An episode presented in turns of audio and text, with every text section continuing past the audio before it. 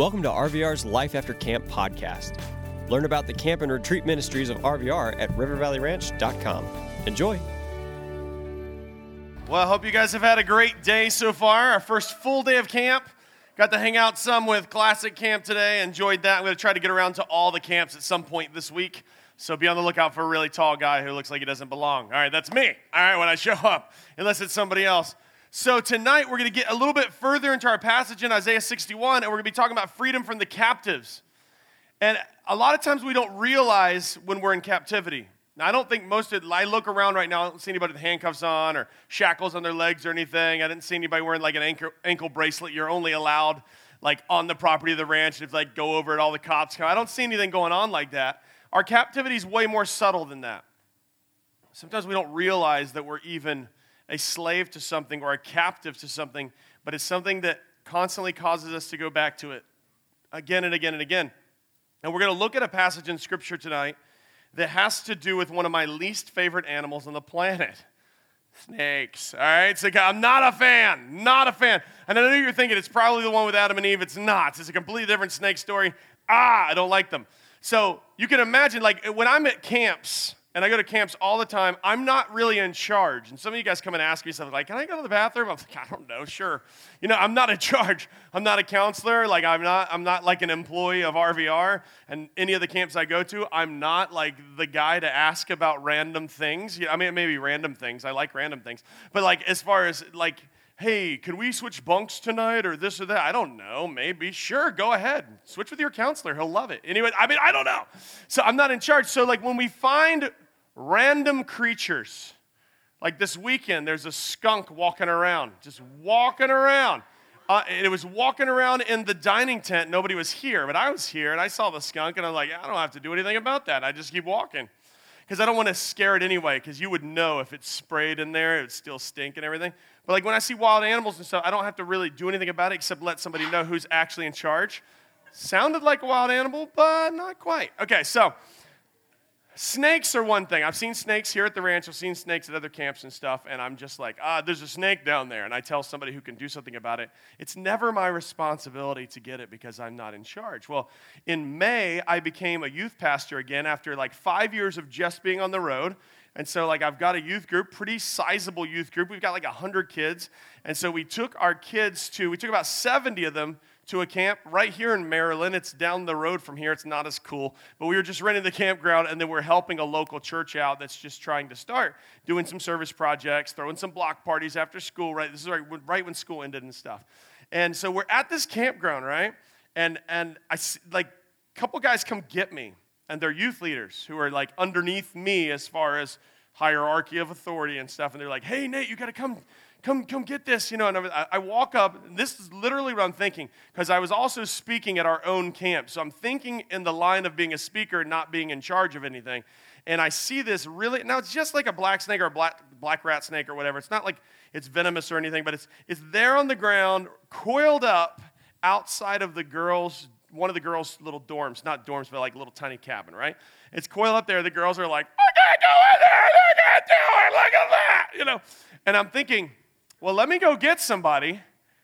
And then it hit me. Oh no, I'm the guy I have to go get. It's my responsibility to move that thing. And I don't like it. Because every time I get with snakes, and don't, don't, don't hate me for this, some of you animal lovers, I don't know which ones are venomous or not, so I just chop off their head and then I ask somebody, I'm like, oh, I didn't need to kill it.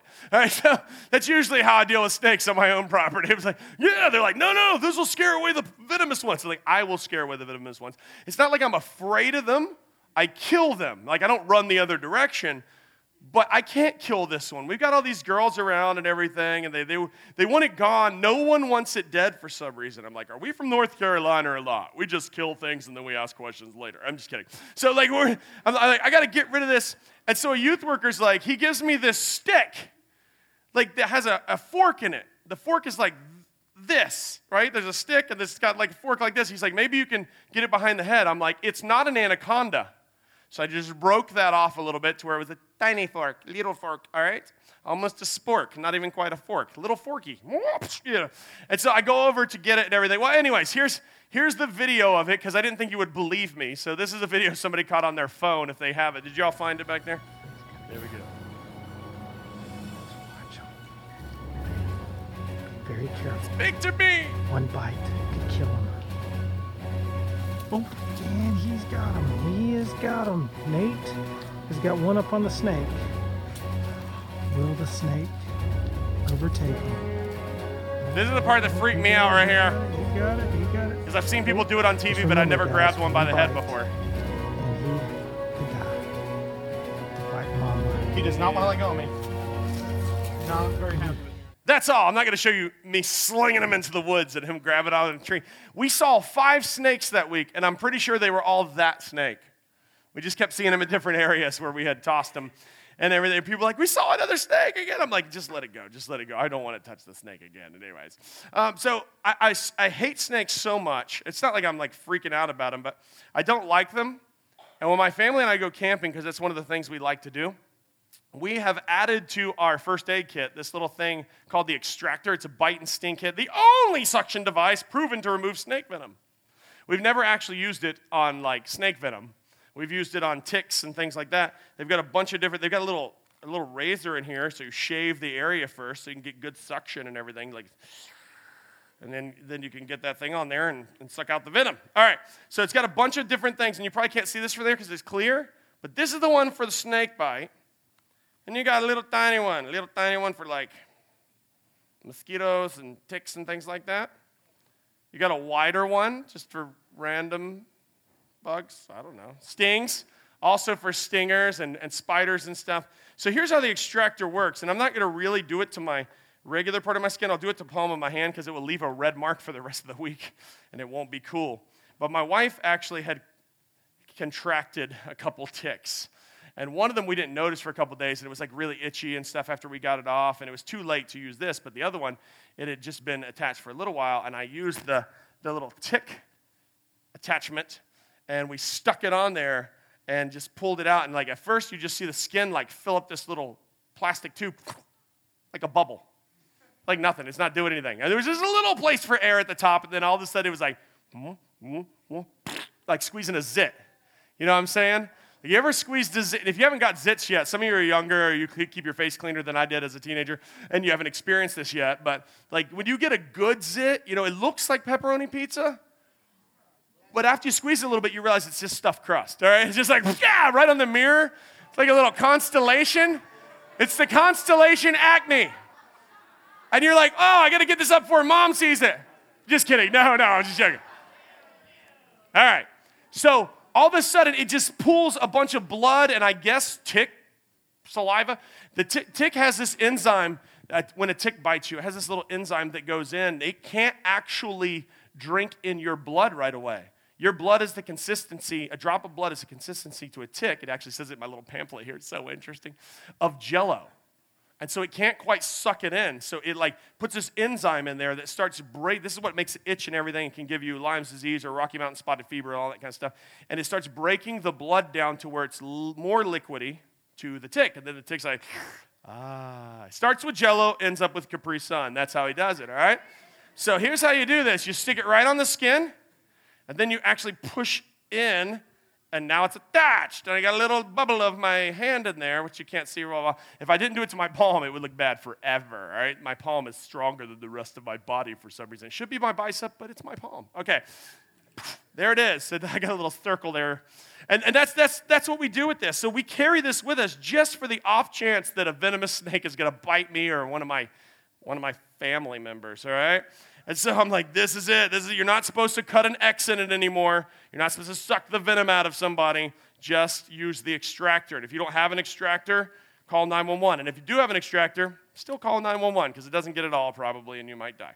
All right, so those are the reasons for this.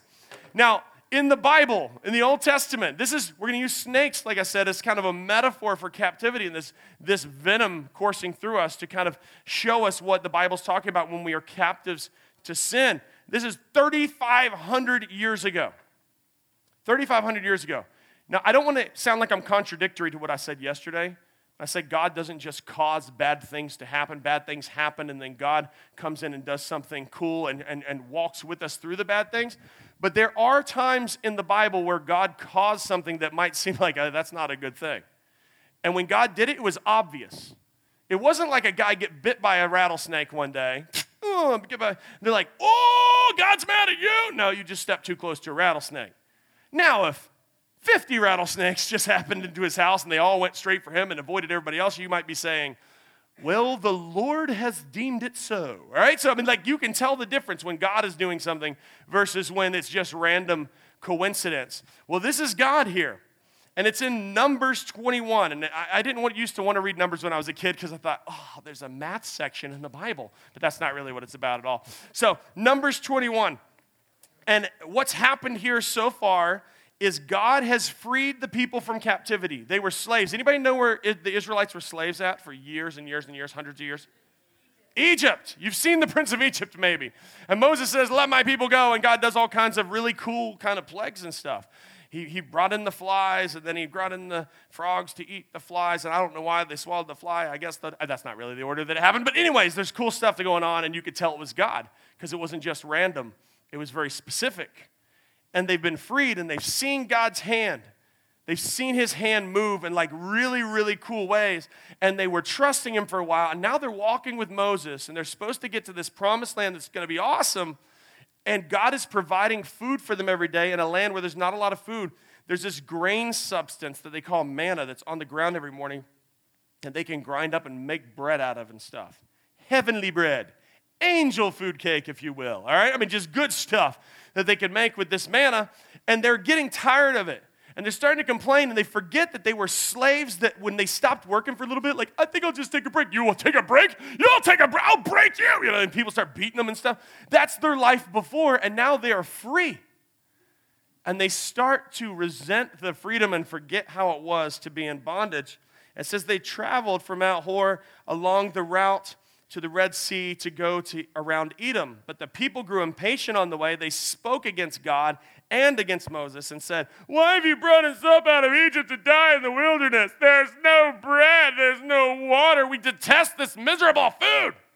They're getting really angry about the manna. Even though the manna can make bread, they're just like, I want bread already prepared, like I'm walking into a bakery. Anyways, I mean, they're just really mad about it. Then, verse 6 the Lord sent venomous snakes among them. That gets your attention every time, by the way.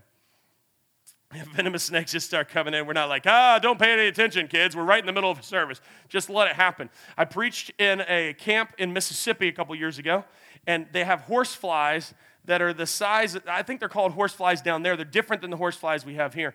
I think they're called that because other flies ride them as horses. All right, they're really big and they bite you, and we're in an open, it's just like this, but without walls and I'm getting bit while I'm speaking. Like over and over again. I'd be like, like the wasp last night, except that I wouldn't see it till it's gone. I'll be like, bam, and it hit the ground, and I go over and stomp it. I'm still talking, like nothing's going on, right? And in other words, and then you hear a kid go, ah, and just randomly over here, and it just kept happening over and over again. And I told them afterwards, I was like, do any speakers ever get so frazzled they can't speak? They were like, well, there was that one year a couple years ago when a rattlesnake came in the pavilion and just slithered right up on the stage, and everybody cleared out. That was kind of distracting add that to what I have to do now, watching out for flies. I'm like, ah. It's always attention getting when venomous snakes come in. It says they bit people and many of the Israelites died. The people came to Moses and said, We sinned when we spoke against the Lord and against you. Pray that the Lord will take the snakes away from us. So Moses prayed for the people. And God didn't say, Oh, oh, I didn't realize that was bothering anyone. Come back here, snakes. They've had enough. He doesn't do that. He does something to test their faith, to see if they're really ready to believe in Him instead of just trying to get away from the things that are making them captive on their own. They had been captives once before. They forgot about it. Now they're basically held captive in this camp. They can't leave because of the snakes. And they're crawling away and trying to get away on their own, trying to solve it. And they, God's wanting to see if they'll believe him. So he says to Moses, Make a snake and put it on a pole. Anyone who is bitten can look at it and live. So Moses made a bronze snake and put it up on a pole, and then anyone, when anyone was bitten by the snake and looked at the bronze snake, they lived. So Moses like makes this thing. He's just right in the middle of town square.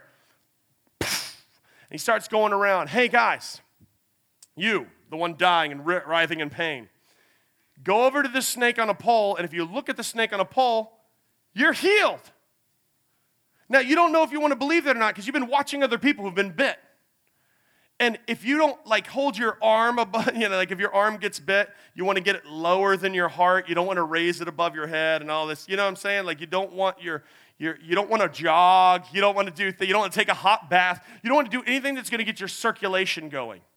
You want your circulation to slow, and you're just carry me to the doctor. Who has the extractor? Is that still with Nate? You know, like, help me out here and let's get this guy over. And Moses is asking them to get up from where they are and go. And they've seen anybody who's getting up and moving around kills over quicker. And so the people who are bit have to actually believe that God is going to do what he said he was going to do and he was going to heal them of this. And people started to do that. And as more people saw more people whose lives had been changed by looking at a pole with a snake on it, they decided to take that risk and do the same thing. Now, God should have got all the glory for that and then be like, wow, thank you so much for your mercy that I was, I was going to be a goner. And I looked at the snake at just the right time and everything, but that's not what happens. Years and years later, we're not going to look at this passage, but in 2 Kings chapter 18, years and years later, King Hezekiah, who's 25 years old at the time, he goes through and he's like, wait a minute, the children of Israel have forgotten God again. They're worshiping fake idols, like things they make out of wood. Let me have that. And he takes the wood. Ooga booga, why are you worshiping this thing? He can't do anything for you. Or whatever they named him. This is Bob. Bob sits on our mantle.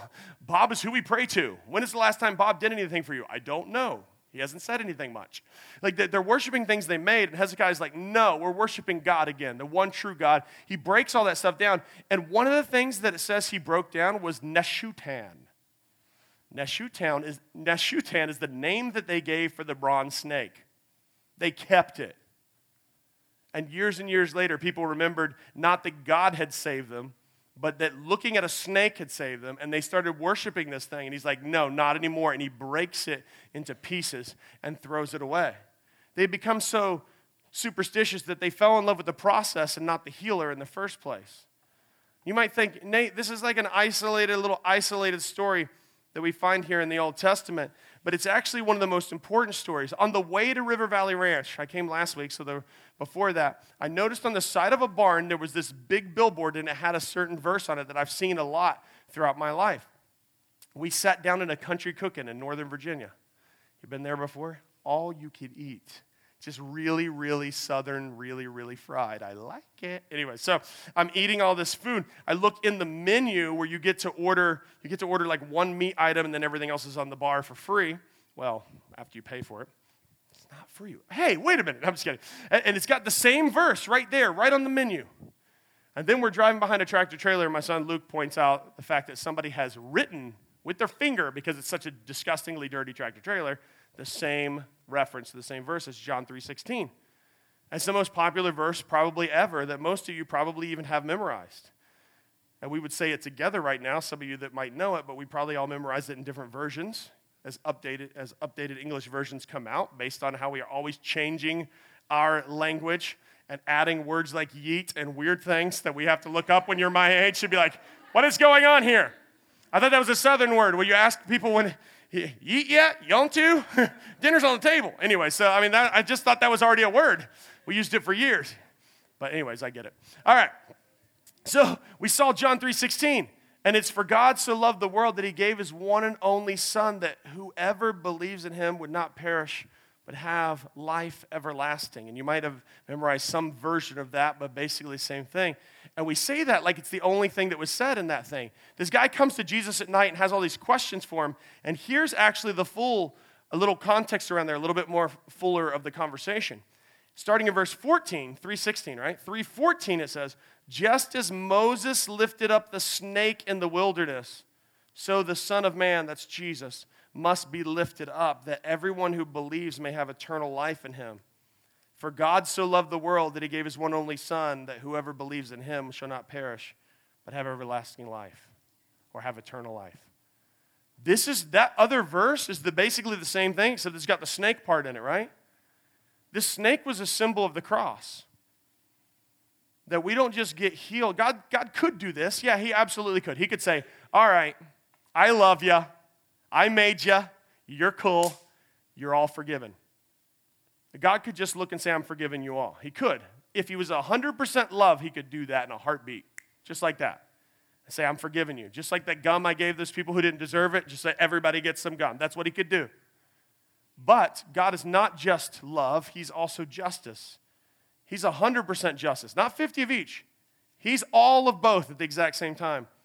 And because of that, He says, sin, choosing your way over mine, means that you have to receive punishment for that.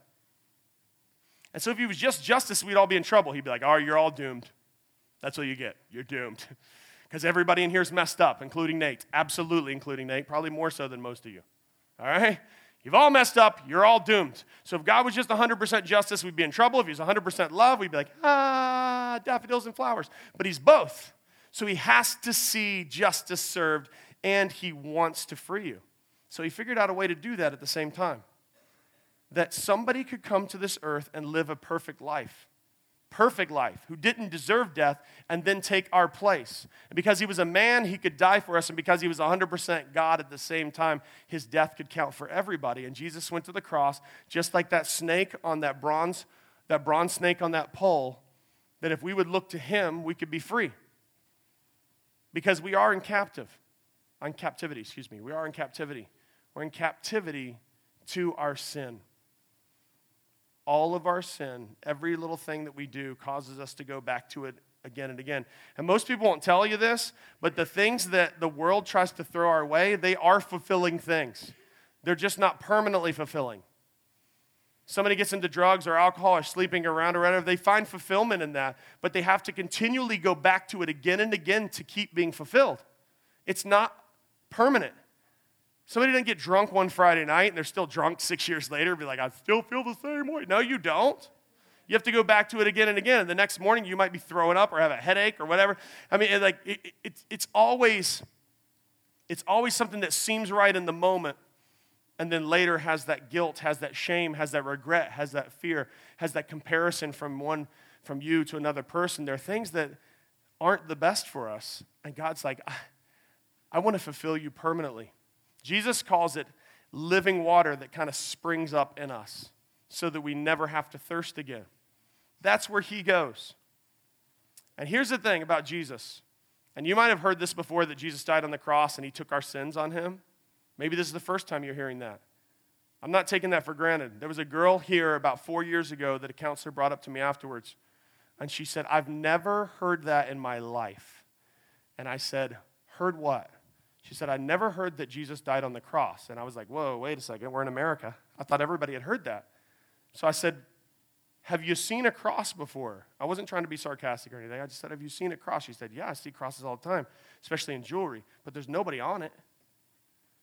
She'd never seen a crucifix or, or a picture of Jesus on the cross or anything. Some, I don't know how, how that happened, but she had never heard it. And when she heard the good news of Jesus, she wanted in.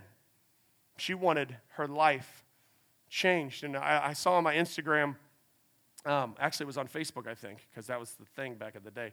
But like four, four years ago, um, I got reminded of a post last year. I got reminded of that post of her, and she happened to be at camp last year. We took the picture in the same spot again. I was just standing together, and she's like a couple years older, and it was really, really cool to see that she was still following Jesus a couple years later. The one that she didn't even know about before, she had looked on him, not literally looked on him, but looked to the cross and said, That's what is going to save me, then I want in. I don't want to be a slave to sin anymore. I don't want to be, I don't want to be chained up.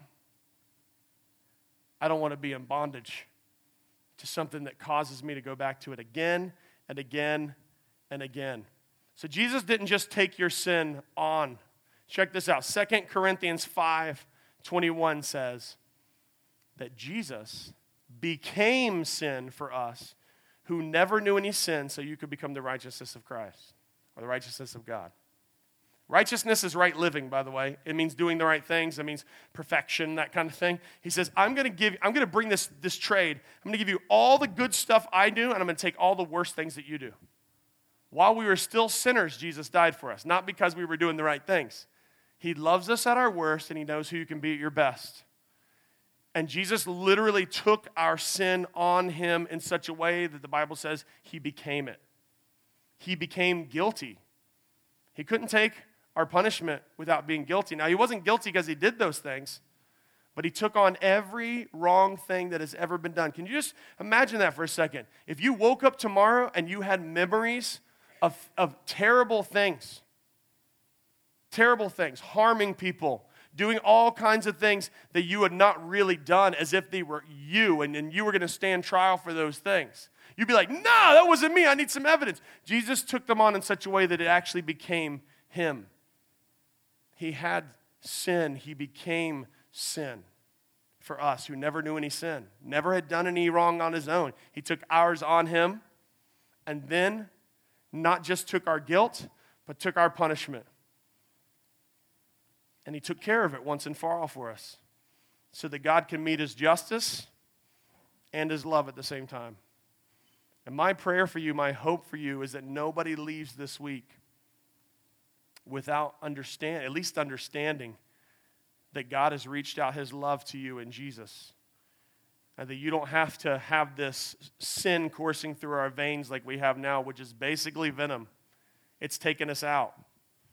It's making sure you can never be who he created you to be.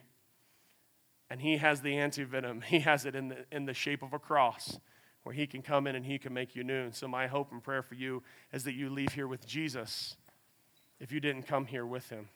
Let me pray for you tonight. God, I thank you so much for each and every student.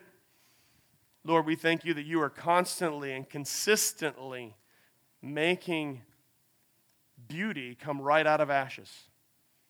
That when we see terrible stuff happening, you are, you are always working to bring something good out of it.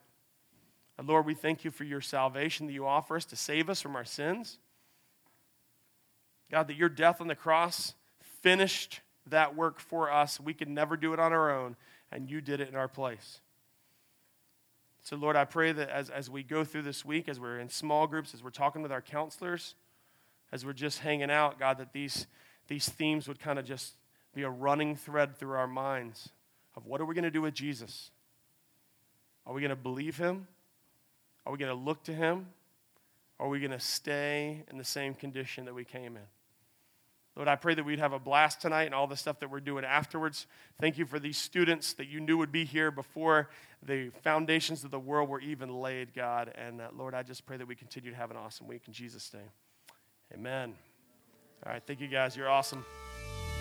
We hope you enjoyed listening to this Life After Camp episode. Discover all of the year round adventures at RVR and find out how you can support our ministry at rivervalleyranch.com. Thanks.